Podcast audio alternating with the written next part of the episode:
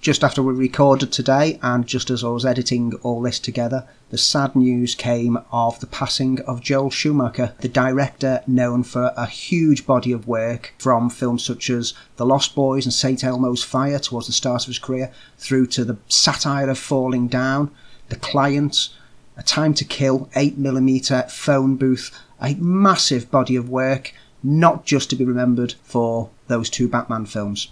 So he passed away today, June the 22nd, 2020, age of 80, having fought a battle with cancer. He will be remembered through the films and the joy that they brought us.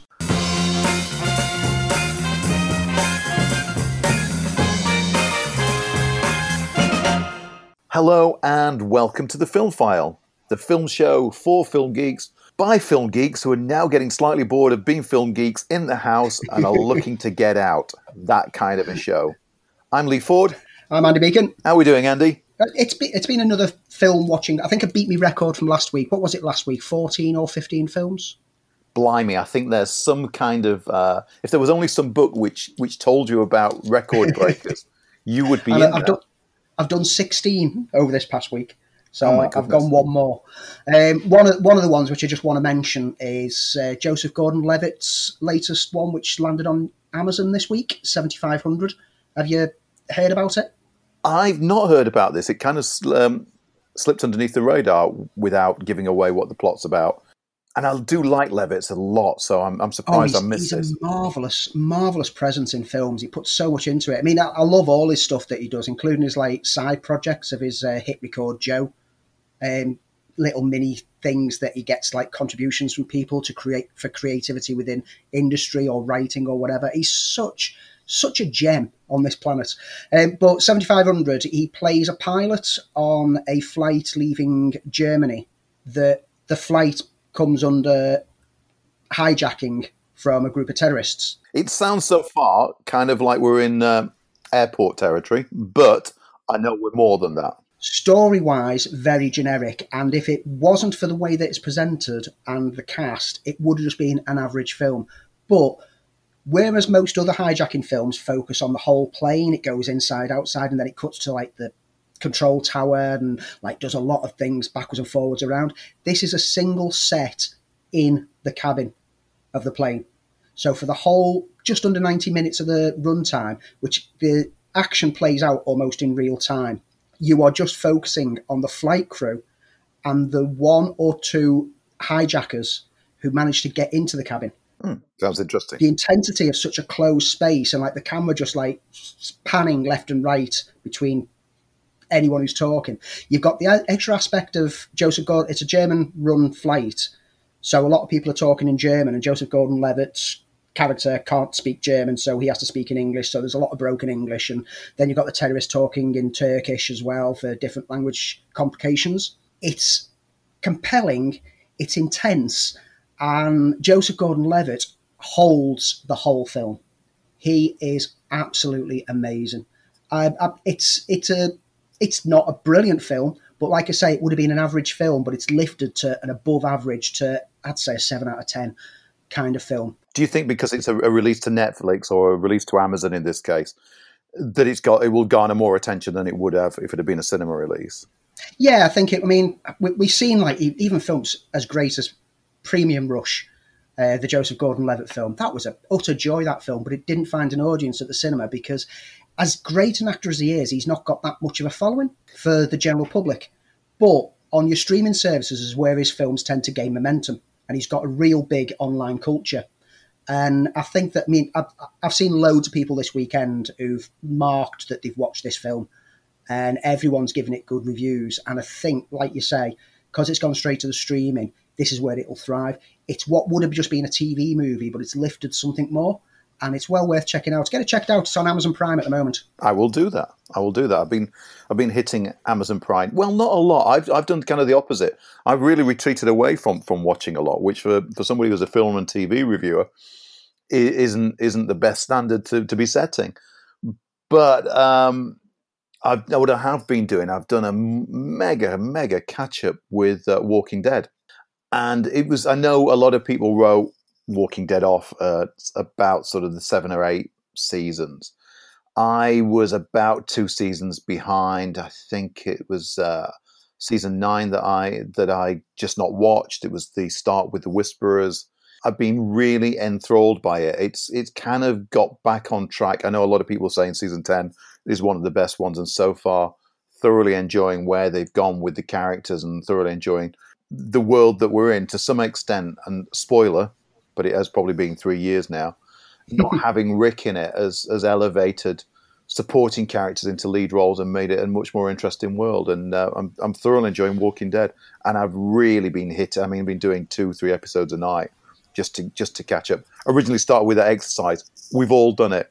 I had so much on my Sky Plus that I was going, I've got to get through this. There are certain shows I knew I would never watch again, but I thought, I know, I've been loyal to Walking Dead. I'll give it a go.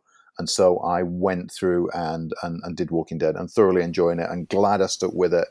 Um, so highly recommend um, series nine and ten for those who've not seen it. I might, I might, because I, I am about three or four seasons behind, so I'm, I might do the same at some point. It's worth it. It's worth hanging in. And a friend of mine has just started on Fear, Fear the Walking Dead, and uh, I, that's uh, that would be a good place to catch up as well. Um, so we move up. Shall, shall, we? Shall we cycle through the news? Let's do the news. As ever, I know you've been trawling the internet for the latest news, the latest gossip. What have you got? And I know it's a quiet week this week.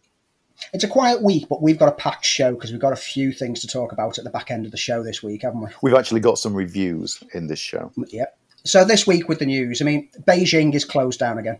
Well, which was an inevitability, I, I, I think, and uh, uh, I've talked about it. My my worries, what's going to happen here, but carry on. Yeah, uh, with Beijing being closed down, obviously that's the cinema aspect of Beijing not reopening, which might also have an impact across the whole of China, which might have a roll-on effect around the world. We don't know at this point in time, but Beijing is closed. US cinemas are all opening, but with face masks as compulsory, which has uh, provoked very different responses for, depending on which end of the scale you want to look at. Some people think it's a great idea, other people think that it's absolutely atrocious and how are you supposed to eat your popcorn? Because that's the most important thing when you're watching a film. And Cineworld are being threatened with legal action. Why? Remember that they were going to be buying out the Canadian cinema chain. That's right. Yeah, we talked about several episodes ago, didn't we? And then they decided they weren't going to buy it out. Well, the, cine- the Canadian cinema chain are under the impression that it had already been agreed on at a set price per share and Cineworld have broken that agreement, and so they're threatening to take them legal action. Oh. For them not paying them that money. Everything like that's always above my pay grade. Um, the, the, yeah, this has been a bad year for Cineworld. We've reported a few times on like the problems that they're having through the investments that they've made and like the impact of the Corona lockdown, etc. And this is just yet another issue on their table they're going to be a completely different company by the end of this year at this rate. Uh, but it's it's worrying because they are an industry giant. Well, they're the biggest the biggest cinema chain in the UK, aren't they?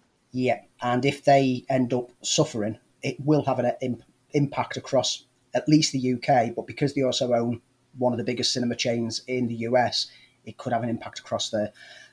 It's it's a bad time for the cinema industry when there's so many different things threatening it from every side. But let's move on to some joyous news. Oh, just on, just before we do that, have you got a, an announcement yet on dates when the cinema is going to be open, or can you say at this stage? We've not got a set date yet because we're we're reacting to industry movements. Uh, as a smaller chain, we can afford to be a bit a bit more cautious and not rush into things. Because right. if Mulan doesn't open at the end of July, if Tenet shifts further back, that will obviously impact on the industry and all like I know that a few of the cinema chains in the UK have already announced the specific dates that they're going to open. If they don't have those big films, that's going to affect them financially. So we're being a bit more cautious. We're expecting to get an announcement within the next week. We know I know that I'm going back to work because we need to set things back up, but we don't I don't have a set date yet for the public. We'll keep us posted. So what's your good news, Andy?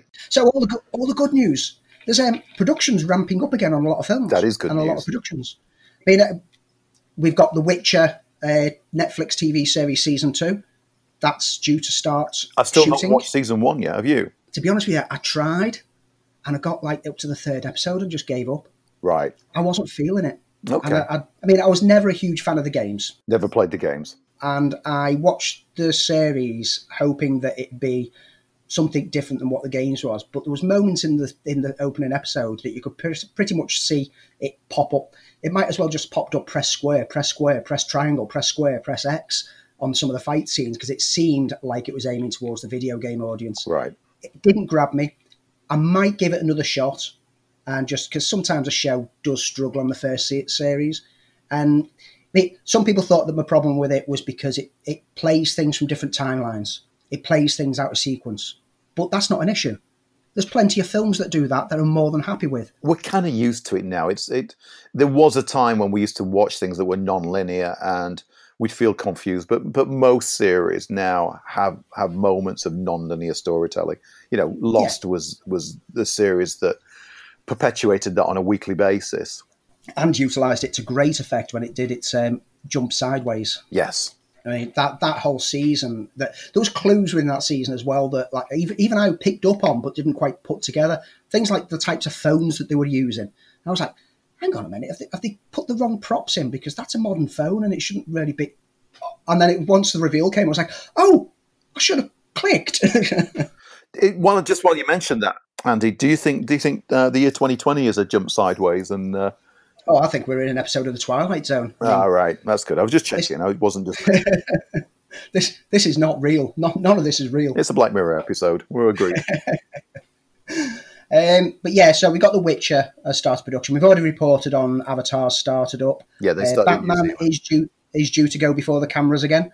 Um, so the whole industry is ramping itself back up it is getting back on its feet. So despite the doom and gloom that I've said about like the cinema industry is struggling, etc., there's a lot of things going to be coming out next year, which will hopefully really start to we'll start to see the footfalls rise again because this the rest of this year is just a write off. Good news. It is good news, and uh, even if cinemas are open. They're not going to be able to run at full capacity. And so we have to just write off this year and just say it's going to be a loss across the industry. But next year is when we should hopefully be getting back to normal and there's a lot of product coming from it. Okay, what else have you got for us? Sadly, one of those bits of product that will be coming in the next few years, apparently, is a third Mamma Mia film. Yes, well, now there you go with a, with something that I have zero interest in. I got I got forced to watch uh, Mamma Mia. It was against my will. I promised I would do it because uh, I'm loving and attentive, um, and I didn't get it. I was never an ABBA fan. You know, I know the plaudits that they get. So I've, the that was the first, shall we say, falling down spot for me. Not being a fan of the music, didn't really get them. But hey, it's not aimed at me, and I'm very well aware that as a as a as a guy, you know, I'm not the target market. But they clearly have a strong target market, and there's money in those hills if you're going to go for a my third. My brother-in-law, he adores them. Does he? Oh yes, Check he's, uh, he's a big fan and he's really excited at this third film. Universal are planning a third film and are trying to claim that it was always intended to be a, a trilogy. As most things are now. This stage show that was just a, a, stage show that was adapted to film was always intended to be a trilogy. Really? Anyway. Yeah. Um, Warners are also working with Spotify at the moment to bring the characters from the DC to the platform in what many reports are describing as scripted audio podcasts. But that's what us people in the real world who are older than the internet refer to as audio dramas, which have been around since oh the early 20th century. yeah, and, and it's already been done. Actually, there's a. a a Black Widow one coming out for, for Marvel and a Jessica Jones one, which is. Uh, I mean, we've already is, had the excellent Marvels um, audio drama. I'm not going to say well, any more which... to that because that's going to be my neat thing. but yeah, so DC characters are going to be getting all of their um, characters given some nice audio dramas. I'm quite excited for this. Yeah, the, yeah, I, I, love it. You know, I, the one thing I've actually missed is is having a chance to go out into the car, um, being on my own and going somewhere and, and, and putting putting a podcast on. It's not quite the same. I don't get being sat in the house and doing it. I like to be doing something while I'm listening to a podcast. Uh, but but for, for definitely for an audio drama, being in the car, being self-contained, where I can listen and and and take it in and absorb it. Um, when things get back to normal, I've, I've, got a lot of catching up to do. Uh, we spoke about our love of Michael Mann a few episodes ago. We did indeed. One of his films that he's had in development for a long time is his proposed biopic of Enzo Ferrari. Right, because he's also been talking about doing a prequel to Heat as well, hasn't he? Yeah, I mean that that when we last spoke about him, we were talking about like the Heat prequel and like spin-offs and things like that that he was doing. But his Enzo Ferrari one, he's had on the back burner for over a decade now. And he's finally ready to start shooting early next year. He has Hugh Jackman in line to star. Always a solid leading man. Um, the film is going to be set during the summer of 1957, which was at a time when Ferrari was close to going bankrupt. And in his personal life, his marriage was falling apart and his son had died. So it, it will be capturing that aspect of like the Ferrari that we all know of the racing cars struggling and seeing how internally he was falling apart as well. And it all leads up to one race that changes everything. Great. Sounds like the perfect sports story. I, I, can't wait to see what it does. I can't wait to see what he does with like a racing scene. But he's he's a very good character developing kind of director, and it's an interesting topic to look at. Yeah, well, you often forget that he did the did the Ali biopic. It, it seems out of his usual sort of stable of movies, but yeah, that that was a um, an, an excellent biopic and did it very very interestingly. And on a similar note to the Ali biopic, another boxer whose biopic has been long in development. Did you just do a segue then? I did. That was quite a good segue. I'm quite proud of myself with that one. Uh, we got the Mike Tyson biopic, which has been about oh, almost 20 years in development. Jamie Foxx has been confirming that it is now gearing up for a start to production. And apparently, he's putting the weight on, ready to play Tyson yeah, there's been some photos that he's been releasing th- through social media channels showing him bulking up, and he's he's ready to get going. As he's been saying, he's like doing biographies is a tough thing. Sometimes it takes 20 years to get them done, but we officially get the real ball rolling. We, we want to show everybody evolves. I think when we lay the layer of Mike Tyson in the story, I think everybody from young and old will be able to understand this man's journey. Tyson's got an interesting life. He has. I mean, I was I was in the states when he was just everywhere, and he was a a national hero. And then I was also in the states. Probably it didn't affect us as much over here when he was a dis- considered to be a disgrace. And yeah. you know, there's a lot. He's, he's gone from ups and downs. He's gone to being like, like you say, a hero, a disgrace. He's been a joke. He's been the butt of jokes, and then he's embraced the joke when it came to the Hangover films. Yeah, he's it's he's got a compelling story to be told, and Jamie Foxx is a great actor to put into that role. Indeed, I know we're looking forward very much to the uh, Bill and Ted film. We, I know there's been some change on dates. If you are giddy as we are for Bill and Ted, you might be interested to know that Boom Studios are publishing a prequel Bill and Ted Face the Music comic. Yep. It's written and drawn by Evan Dorkin. Now, if you were a big Marvel fan, Marvel did a, a, Bill and Ted run after Bogus Journey, which was absolutely fantastic. Into some ways, as good of as if not uh, uh, better than the movies themselves. This was a comic book series that was sillier, funny, as funny. It was heartwarming, captured Bill and Ted perfectly, uh, and that was Evan Dorkin. It's been reprinted a couple of times. Um, yeah, Boom themselves reprinted it recently, didn't they? That's right. Yeah, so you, you can get hold of them. Anyway, if you're a big fan, you're looking forward to it. I did say that Boom are, are publishing it. In fact, it's Dark Horse. Um, they, they're going to run uh, a, a, prequel to, to Bill and Ted uh, Face the Music called Bill and Ted Are Doomed. Can't wait for that. Candyman. Don't say it more than once because you'll freak me out. Not not say it into a mirror they have recently released an animated short which tells the backstory of the Candyman character. Which they kind and of touched on in Candyman too, didn't they? Yeah, uh, yeah. We, have heard the backstory told because it's it's a legendary tale which which led to him being this, you know, myth, mythical figure filled with bees who goes around with a hook on his hands and kills people. But there's a horrific backstory to the character, which the animated version that they've released is done with um, paper and shadow animation. Very interesting. Offering a really beautiful way of telling the story.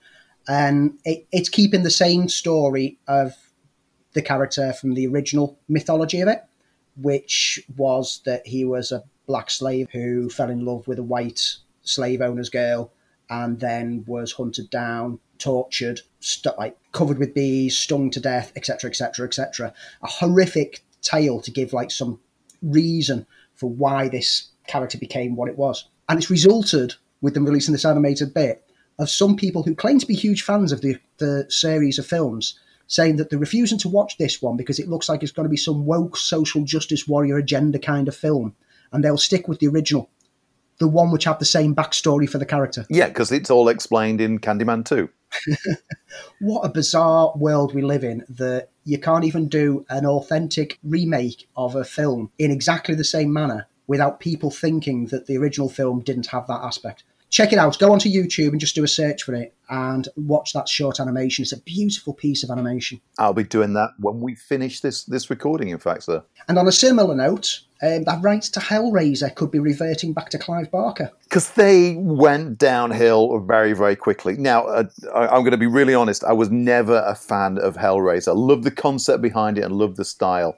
Hated the fact, especially with the first movie, that it was it was clearly set in England, but it was pretending to be the US. It was all over the place. It was the visual style that was more memorable than the movie. So, for me, that's one film that that does deserve to a, a reinterpretation, let alone a, a reboot, and and just to just to see it in a way that that now it's back in Clive Barker's hands, it could be done properly. Well, this is something that he's been trying to get back the rights to for ages, but it's it's been stuck in one of those systems where as long as the studio releases something to do with the property every so many years, then it never reverts back. Well, now he's legally pushing for them to be allowed to do one more thing by the end of 2021 and then he gets it back anyway. And if he gets it back, he only gets the rights to everything that was created from the first book and the first film. He doesn't get the rights to anything that was added to mythology from the second film onwards because it was out of his hands by that point, which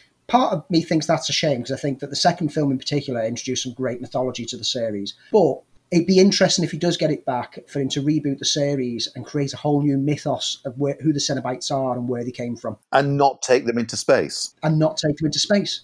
And it means that you know when when the series does get rebooted, it won't just be directly copying what we already know because it has to tell a different story. I'm up for that. As I said, I liked the mythology. I liked the mythos. I thought certainly the first film just just disappointed me because of, of, of what was clearly budgetary. Yeah. And trying to to appeal to an American audience when it was clearly set in Liverpool. But that's just yeah. me. Edgar Wright has signed on to direct The Chain, adapted from Adrian McKinty's book, in which a woman whose 11 year old daughter is kidnapped and is told the only way she can get her daughter back is to kidnap another child, who will then only be released if their parents kidnap another child, etc., etc., etc. Now he's working for the first time with another scriptwriter, isn't he? I know he's co-written, yeah but on this particular project, it's uh, Jane Goldman who's coming in to write the script on this. I'm not familiar with the novel, but I do like the concept, and it's one of those that uh, it'd be nice to see Edgar Wright sort of push himself out of out of the stylistic boundaries that he set himself to a degree. I know people talk about Baby Driver being a, an exceptional piece of work, but it was very, very Edgar Wright. I would now like to yeah. see him tackle something that that pushed him that that moved. This is something a bit darker and a bit. Uh, you know, he's, he's generally known for his his witty and yeah, his fun packed kind of films. This is one that I can't really see how you can rope some comedy out of this kind of concept. So it will be great to see him, like you say, challenge himself a bit. Yeah, I'll be up for that on the comedy front, we've got a sci-fi comedy called The Alpha Gang. I've seen this muted around the production, uh, uh, the production news. It's great casting by the looks of it. A group, a group of aliens hell bent on conquering Earth without mercy, catch the human disease of emotion. And the cast, like you say, great casting. You've got Jon Hamm, Nicholas Hoult, Andrea Riseborough, Charlotte Gainsbourg, must love the Butters, Mackenzie Davis, Sofia Boutella, and Steven Yeun. Great names. We've got David and Nathan Zellner, who directed Damsel. They're directing it, and it's David Zellner who's wrote the script. Shooting set to start early 2021 on that. With that kind of lineup of cast, I'm on board. Yeah, it's a good ensemble. Sci-fi comedy, yeah. A, a, good ensemble comedy tends to work. Sci-fi comedy is not always a, a great mix. For every Red Dwarf, you get a Space Force, which was blisteringly disappointing and also the concept, to be honest, uh, is very very similar to a, a, series that I worked on, where I was brought in as a script doctor. Um, I'm not going to say any more, but uh, it, it, it's it's quite remarkably very very close to that. But I'm looking forward to it because, as I said, it's a great cast. Sticking with space, we've touched on it before, but there wasn't a lot of news then. The Andy Weir novel that is yet to be released that is called Project Hail Mary that had already been greenlit for a film with Ryan Gosling. It's now looking to score the screenwriter of The Martian, Drew Goddard, to adapt the story for the film. I like Drew Goddard as a writer, and he came up through sort of the Joss Whedon verse Yeah. uh, with I mean, Buffy. Cabin in the Woods is a And Cabin in the Woods is fantastic, highly underrated film. And that was his directorial debut. And of course, he, he launched Daredevil for, for Marvel Netflix. He did, yes. The story we now know centres on an astronaut who wakes up to find himself a million miles away from home with two dead crewmates for company and no memory of who he is or what he's doing. But he finds pretty swiftly that he's apparently the only hope for mankind against an extinction level event. I was always hoping that would be me, but clearly, clearly not. No, it's Flash Gordon normally. but um, Lord and Miller, as we've reported before, are online to direct it. Ryan Gosling, li- like leading a film, another great name, Andrew Goddard writing the story. This is this has got this has got success all over Yeah. it, hasn't it? I think, you think it sounds a great concept as well. Let's hope you're not disappointed. Is that it for the news? We've we got anything else? That's it. That's it for the news this week. So that's the news. And for the first time, I- you know, and I can't remember what the last thing we was we, we, we reviewed, but you've got a review for us. Yes, um, I've got a rather fascinating documentary um, called "Never Be Done: The Richard Glen Lett Story." So what are we getting into tonight here? Well, I've been blacklisted from this place. Um, actually, I told him that it's blacklisted for me, and that's sort of the case, right?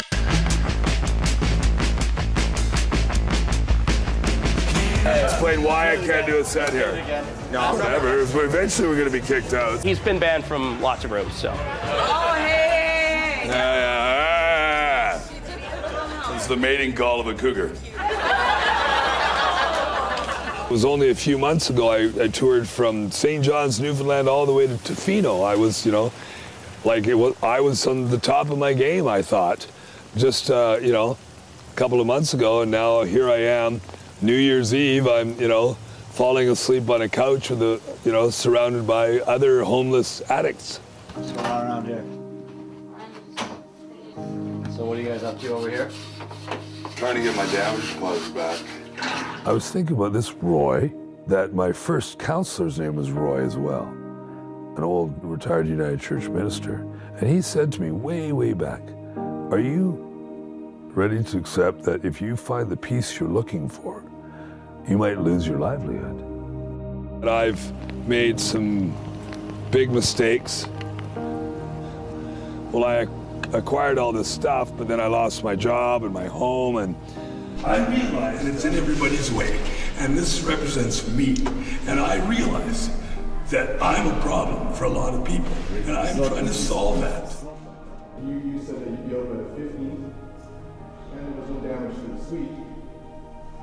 Then you would get your deposit back, which didn't happen. You know, we were. Different time was, you know, deposit came out. I'm going into treatment January 10th for three months.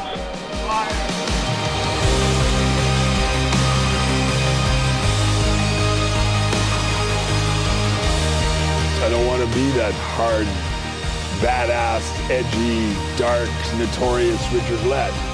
It's not fun for me anymore.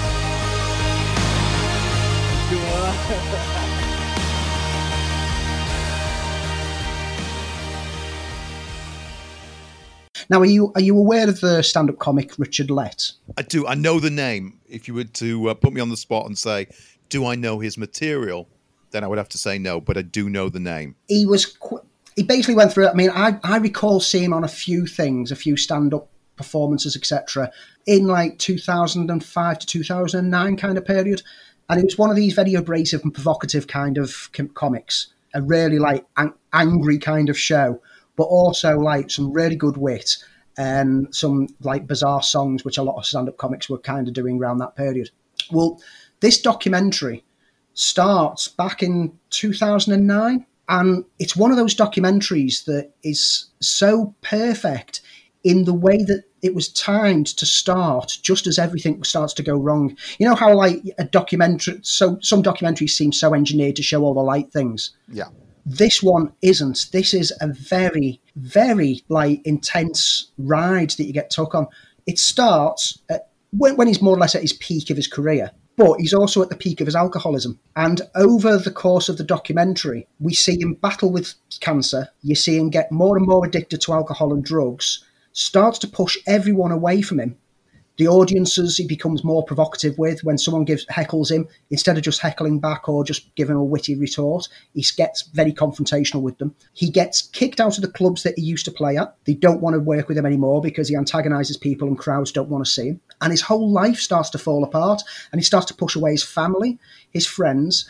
And then there's a there's a point in the whole documentary when you actually think that he's going to turn around and have a go at the documentary crew, he's ready to lash out at them and he pushes them away and he loses everything. This is a guy who literally ends up on the streets. He sleeps in his car, has nowhere to call home, and then just goes missing. What you always need with a good documentary is is you need access, access to to the to the subject and access to the people around them. And it sounds from what you're saying, this film's managed to do that, and and therefore gives you some amazing insights into into into the subject. Yeah, the, the documentary maker Roy Ty. This is his first actual project. And to have your first project being what he intended to be just a, a look at this stand up comic who he had a lot of love for, and to see such a self destruction take place on film, you can't write it when it happens like this. This couldn't have been planned at all for this documentary to take the route that it took.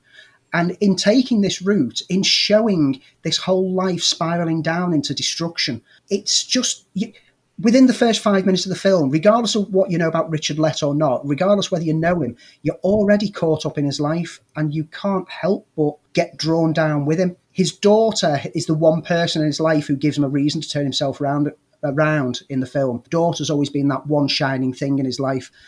And she has a great quote in the film of you have to hit rock bottom before you can reclaim who you are. And that sums up what this film is because the back end of the film then jumps six years later when the documentary crew go to catch up with Richard Lett and find a completely different man, a man who's got himself back on track. As well as his addictions to drugs and alcohol, it seems that he was also addicted to just being a bit of a dick on stage. He was addicted to being seen as a bad guy. And that's the character, the persona that that takes over his life. I'm assuming. Yeah, I mean, he's he's got his career back on track, and after watching this documentary, I went online to look at some of his more recent stand-up materials that have been uploaded onto YouTube, etc., and seeing how his style's changed. And it, it, it's a fascinating documentary. It really is one of those powerful journeys captured in brutal intimacy by the camera that couldn't have been scripted and that was just pure chance that they were filming at the time that his life was falling apart. And to see someone exposed, warts and all, and it's a harrowing journey that he goes on. I can't recommend this documentary enough. It is a really, really compelling documentary. If you don't know who Richard Glen Lett is, by the end of this film, you will want to find out more about him. And how do we get to see this film? So this is available on streaming services to be purchased at the moment or rented, and it's called Never Be Done: The Richard Glen Lett Story. If you do a search online, you'll be able to find the various services, um, Apple, etc., which you can obtain the film from. Fantastic, and it's good to have a review again because, as you know, over the last couple of weeks, with uh, our lack of, of cinema entry, we've not been really reviewing stuff. So we've done a couple of things. One is we've taken a deep dive, which we'll be looking at a deep dive for this week. But we've also been challenging Andy to watch films that, for some reason, and I've even called a priest to try and understand why, Andy has missed. I mean, absolute classics. Um, and I've been setting Andy the challenge um, to watch something. And Andy, this week we thought we'd go because we did the town last week, uh, the uh, the Affleck film. So I thought we'd go for a comedy, albeit a, a very black comedy in 1999's election, directed by Alexander Payne. Uh, which was his second film after Citizen Ruth, but before he kind of became the Alexander Payne that we recognize, stars a, a very young Reese Witherspoon and Matthew Broderick. In the nation's capital, a new leader has found a place in the halls of power. But her story began in the halls of high school. We'll move on now to the presidential race with three candidates running. The first is Tracy Flick. One thing that's important to know about me is that I'm an only child. My mom is really devoted to me. She likes to write letters to successful women like Elizabeth Dole and Connie Chung and ask them what advice do they have for me, Tracy, her daughter. The next candidate for student body president is Paul Metzler. I just don't think somebody would do something like that on purpose. I think you did it. And if you want to keep questioning me like this, I won't continue without my attorney present. I do not often speak with you and ask for things, but now I really must insist that you help me win the election tomorrow because I deserve it and Paul Metzler doesn't, as you well know. The final candidate, sophomore Tammy Metzler. I'm attracted to the person.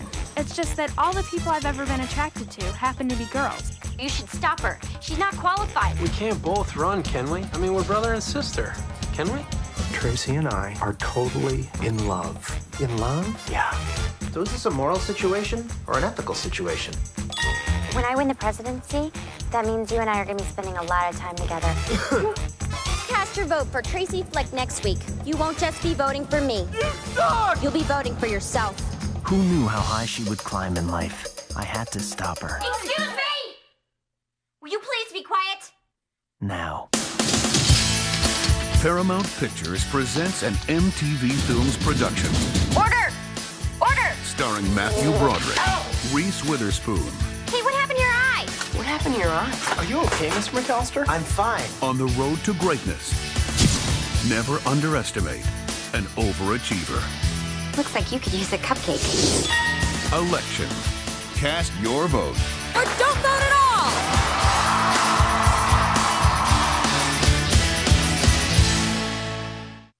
Uh, this was an MTV production, if I if I remember correctly.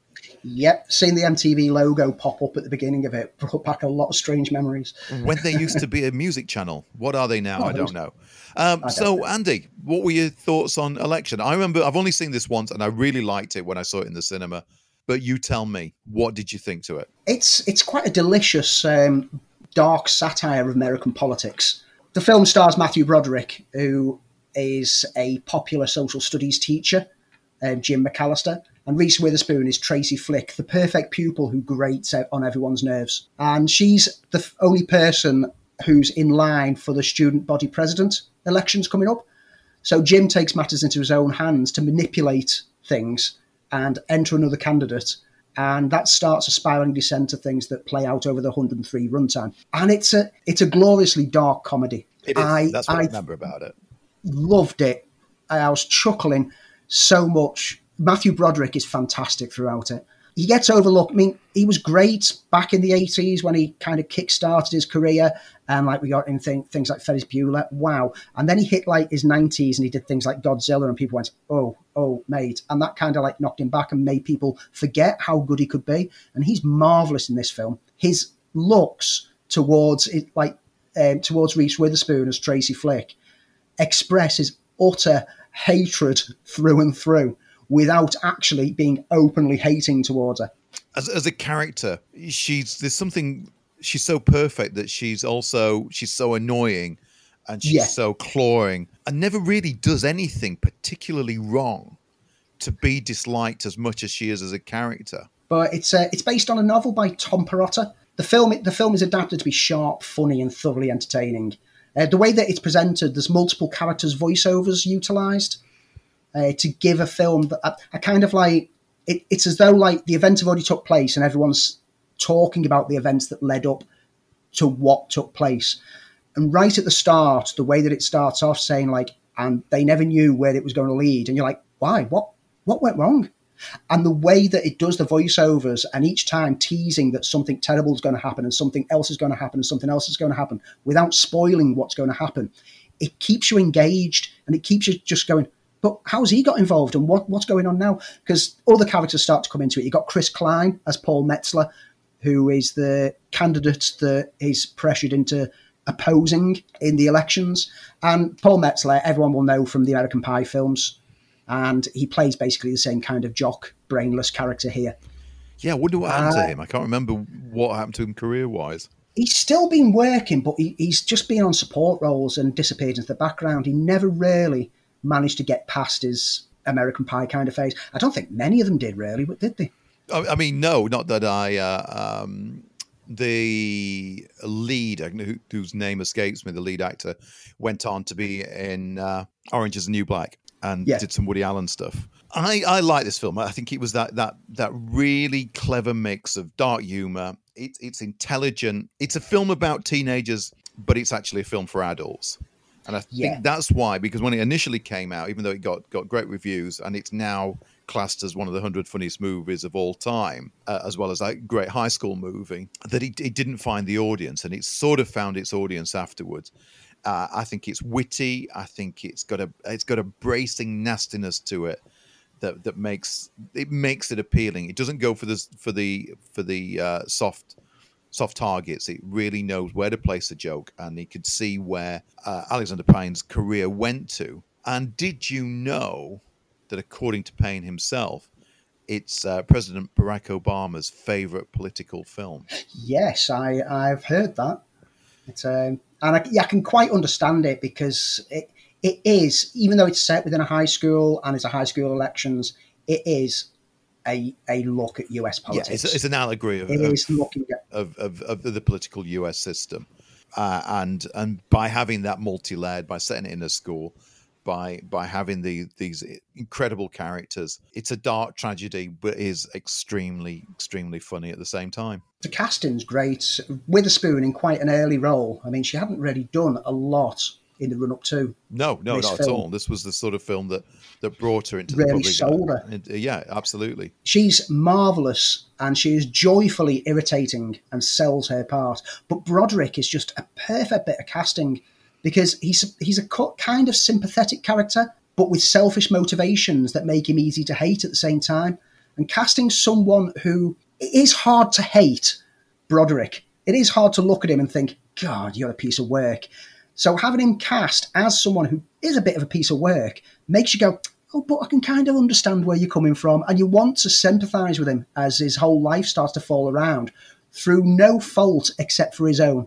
Everything that happens to him comes about because of what he does. And so he deserves his downward spiral that he goes through. But it's played in a way that makes you actually want him to come out better at the end of it. Um, it it's not top tier Payne.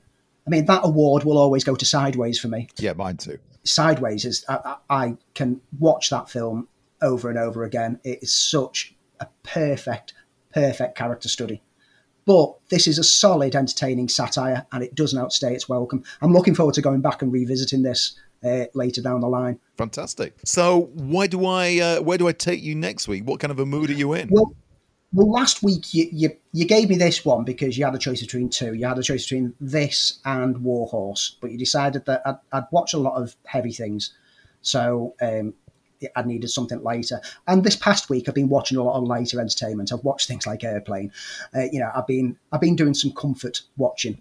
so I think I'm ready for Warhorse. Okay. Shall I do Warhorse this time? Warhorse, Steven Spielberg's film. Uh, I'd be interested to know what you think about it. I'm not going to. Uh, I'm not going to preempt it in any way. But as I said last week, I cried like a 11 year old girl all the way through it, and I want to know if, if that's just me, or that's just everybody who's seen the film. So we'll be back next week with Warhorse. So as I said, we've been doing deep dives because we've not been able to do the reviews that we want to bring you. We set ourselves uh, some interesting choices, and I think we are going to sort of go to one of the pinnacles for such an Oscar-winning film as our our next film, which was One Flew Over the Cuckoo's Nest.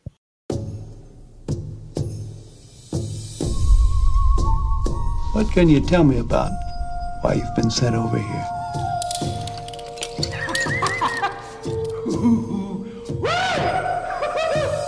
They think you've been faking it in order to get out of your work detail. Do I look like that kind of guy to you, Doc? Medication time. Mmm, yummy. Do you want to say something to the group, Mr. McMurphy? Not a thing, Doc. I'm a goddamn marvel of modern science. Want to watch the ball game, baseball? I only count nine votes, Mr. McMurphy. I want that television set turned on. The chief. Ah! Stop this immediately.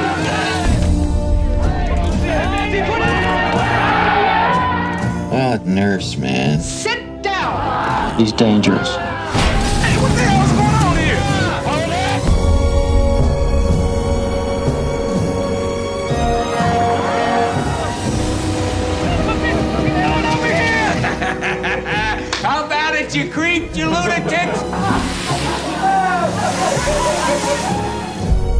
Think you crazy or something? Well, you're not. You're not.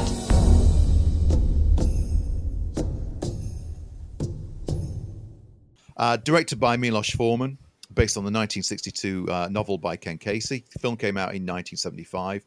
Film stars Jack Nicholson as Randall Murphy, a new patient at a mental institution that features supporting cast from the amazing Louise Fletcher, uh, William Redfield, Will Sampson as the chief, very, very young Danny DeVito and Christopher Lloyd, and Brad Dourif. This film has tons and tons of Oscar plaudits when it when it came out. It was one of those which just was it was a, a, a huge success. The film had originally been uh, a Broadway stage show, which starred Kirk Douglas in the role of McMurphy. But eventually, Kirk Douglas, who was trying to get the film made, sold the film rights to his son Michael, who succeeded in getting the film produced. Uh, but Douglas, at this point, was uh, too old to play the role. He was nearly 60. So the role went ultimately to Jack Nicholson, who was at this point the top of his game. So looking back on One Flew of the Cuckoo's Nest, uh, it's a film that I've seen many, many times. I've seen the stage production, which which was amazing. What's it like going back to moment of, of a kind of a filmmaking that, that doesn't really exist anymore? Where do you think it sits nowadays, Andy? Is it a film that, that a modern audience can can look at again? What was it like revisiting it? Revisiting it, it, it made me love it even more. And I think this is one of those films because the location is within a mental institution. And although institutions have changed a lot over the years, there's still a public perception of what they look like that looks exactly like this film, which I think makes this film feel almost timeless. That you could watch it now and still see the relevance of it today. The the, the casting and the characters that the play the cast are playing are all archetypes of mental illness that we're all aware of. And I think in this day and age, when we're a lot more aware of mental health and we're a lot more aware of mental health issues, I think there's a lot that people will recognize within each of the characters in here. Yeah, because the film's set in 1963 uh, at a mental health institution, which hopefully you would like to think doesn't exist anymore. But yeah, I, think having the knowledge that you'd like to think that it doesn't exist anymore makes you actually be horrified by some of the activities that go on in there more than what you maybe would have be, would have done when you were just watching them as an observer without the knowledge of mental health back in the 70s when it got released. There's a lot of things that really make this film stand up, and one of them has to be the fact that they actually shot it in a mental institution. They used an actual. Uh, they used the Oregon State. Yeah, including some of the actual cast of nurses and doctors are actual nurses, nurses and doctors from that mental institution. Uh, the Dean R. Brooks, the director of the state hospital, is the director of the state hospital in the film. And apparently, I've, I've read somewhere that during filming, he, he correctly diagnosed William Redfield, one of the cast members, with uh, leukemia during the filming of it, which went on to kill him 18 months later. Having it set authentic, in an authentic setting, it was lit authentically as well. There was no manipulations of like lighting rigs and everything. It was all using natural light through windows. So it feels real. And so it never feels artificial. And you feel like you're in that institution with them there's, there's so much to love about this film that the casting, that even the minor cast, which are all we're all either stage people or new people to film, are all great. But the the dual casting of the roles of Nurse Ratched, uh, Louise Fletcher, and McMurphy, played by Jack Nicholson, who was at the top of his game at this particular point, really. They are both perfect. Uh, the book plays Nurse Ratched, it describes Nurse Ratched as, as a grotesque. She's a real nasty piece of work. She's purely sinister. But casting Louise Fletcher, who's very soft spoken and very soft faced a lot of the time, means that you, you can kind of see her point of view at times. And I read an interview with her where she said that she approached the character as though she genuinely cared for the patients, but went about things the wrong way. And you can see that in the performance, that there's moments in the film that you actually go, well, actually, she's only trying to do the best thing for these people. So she's not the bad guy. Because in the in the book, it's blatantly she's the evil and McMurphy's the good. But they play it in this that both of the the lines are all blurred. That look like Nurse Ratched is just misguided, and Randall McMurphy is very selfish. And at times he cares, but other times he's doing things for very selfish reasons. And you have to remember that the reason that he's incarcerated in here in the film is statutory rape of a 15 year old. And he doesn't seem to care much that um, what he did was illegal. Yeah, because he's not mentally ill at all. He basically makes the choice of of going to this institution as opposed to going to prison. Yeah, so he's he's trying to manipulate the system, and he's trying to do everything selfishly. It's just that he he grows to like the people who he's alongside at the time. But it, it plays beautifully with those two, both playing very grey area characters that at points you'll be rooting for either side of this battle. And it is a battle for the souls of the patients. Yeah they're, they're almost casualties of, of, of this bigger war between these these two leading characters. And, and and the interesting thing about this film is that at times it's a comedy out and out hysterically funny and then flips a coin into into moments of of, of tragedy that are that become almost profoundly disturbing. The cast apparently more or less lived through the whole shooting in the institution.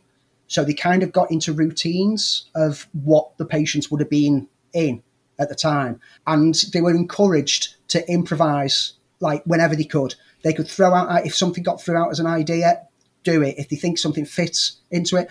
And with, with you know with names like Christopher Lloyd, William Redfield, Danny DeVito, and Scatman Crothers, of course you're going to get some improvisation going on. And uh, interestingly, um, Scatman Crothers doesn't seem to have a very um, lucky streak when he worked with Jack Nicholson in films. in this film, he um, he clearly loses his job, and in another film, he gets an axe in the chest. yeah, but maybe uh, maybe some personal choices he's got to reconsider.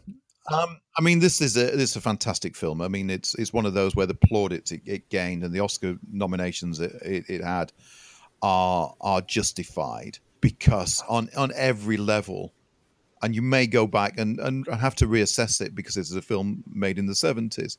But this is what, for me, seventies filmmaking was all about. It was that uh, you could create grown up films with with grown up issues, use uh, top name cast and still be a, a, a considered to be a, a, huge hit at the box office in a in a time when you know there were edgy edgy filmmakers doing doing incredible work. That's why the seventies will always be my favorite period for filmmaking. But it is it's a tremendous film, deserves all the plaudits that it that it got. Uh, deserves to be recognized. I mean, I think it's in it's been recognized as being one of the, the greatest films uh, in in American film history. Five big the big five Academy Awards. Uh, Nicholson won. Best Actress was Louise Fletcher. Best Direction, Best Picture, Best Adapted Screenplay. This is one of those films that that deserves everything that you always hear about it. If you've not seen One Flew of the Cuckoo's Nest, and and to understand why it's regarded one of the great American films, then you just have to see it and even now, all these years later, it it still packs a punch, and you forget how great Jack Nicholson was in his heyday. Oh, he's absolutely on fire through this film. That's not to take away from the scene-stealing moments of Danny DeVito, who to say that he never knows how to play any board games would be an understatement. uh, uh, Christopher Lloyd is absolutely magnificent his facial expressions, his whole mannerisms, and he has like one of the closing like facial expressions of like triumphant joy um, after the iconic ending of the Chiefs' final escape, and he cheers him on and gives that one stir of like, "Rah, you've done it!" A- absolutely marvelous cast, absolutely brilliant film, and it, it, even though I've seen this film multiple, multiple times, and usually when you've seen a film so many times, when you rewatch it, your mind drifts occasionally, you get distracted because you already know what's going to happen. But every time I put this on, as soon as the film starts, I am in there with them, and I don't look away from the screen, and I'm caught up in the drama. Like you say, it's amusing. It plays quite well for laughs at times, and it doesn't feel forced. It just feels natural comedy it's a film with hope, it's a film with sorrow, and it's a film which really does cover the whole spectrum of emotions. It's not often we get to say a film is perfect, but then again, we can this, say this is a perfect film. One Flew Over the Cuckoo's Nest. Great. Well, that's it for our deep dive. And of course, uh, if you've got any suggestions, you want to uh, offer any films that we should be looking at, then feel free to get in touch with us at Filmfile UK over on Twitter okay, we're coming to the end of another show, and it seems to be now doing this weekly that um, I have to find the greatest challenge, which is to find my one neat thing. And I'm always getting to the stage of going, what am I going to talk about? Uh, and we mentioned it earlier on. But Andy, you go first. Um, tell me about your one neat thing for this week. What have you been watching? What do you like? What have you been listening to? What has been on your top neat thing list? Well, my neat thing for this week comes about because if there's one thing I really hate, it's having adverts forced on you on you on a streaming catch-up service. And so I've not been I've not caught Rick and Morty season 4 up until this past few days when it dropped on Netflix. Or at least the first five episodes did. Because up until now it's been it was showing on E4 and then on the All 4 service and I I absolutely hate anything that forces you to watch adverts 5 minutes into it. So I've waited and waited until it eventually came to Netflix. And so I've binged the first five episodes. We've got to wait a few more months before we get the next half of the series. But wow, what a great five five episodes they were. And it reminded me how much I love this show. So much that I've gone back to episode one, season one, and I'm starting it all over again. I've, I've got to totally agree with you. I I watched it on E4. I'm I'm up to date. And to some extent, I felt it was marred because I originally, like you, I watched it on Netflix, but watch it on E4. I found it to be hard going with with a commercial break. It really threw me out of it, and and I love Rick and Morty, so I've got to go back. I'm going to watch it again now that it's on on Netflix, and, and hopefully, not that I didn't enjoy it, it just felt marred watching it on E4. I mean, E4 and the All Four service with the adverts. I mean, even Robot Chicken gets advert in, advert embedded in it each episode's only 10 minutes long and it gets a, embedded adverts halfway through it.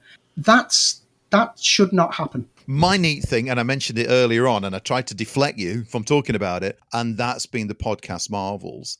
Uh, based on the Kurt Busiek, Alex Ross series, this has been a, a, an adaptation of a, of a sorts. It's not followed the book as closely. It follows basically one section of the book, which is uh, when Galactus uh, comes to the Earth and the Fantastic Four defeat him. It's told through the eyes of Phil Sheldon, who is a, a photographer for the Daily Bugle, and it captures the feel of Marvels, which is the best thing about it, and I've gone back and I've reread the book recently, is this was a, a, a normal people growing up in a world of superheroes and, and how they observed it and how they observed the world around them.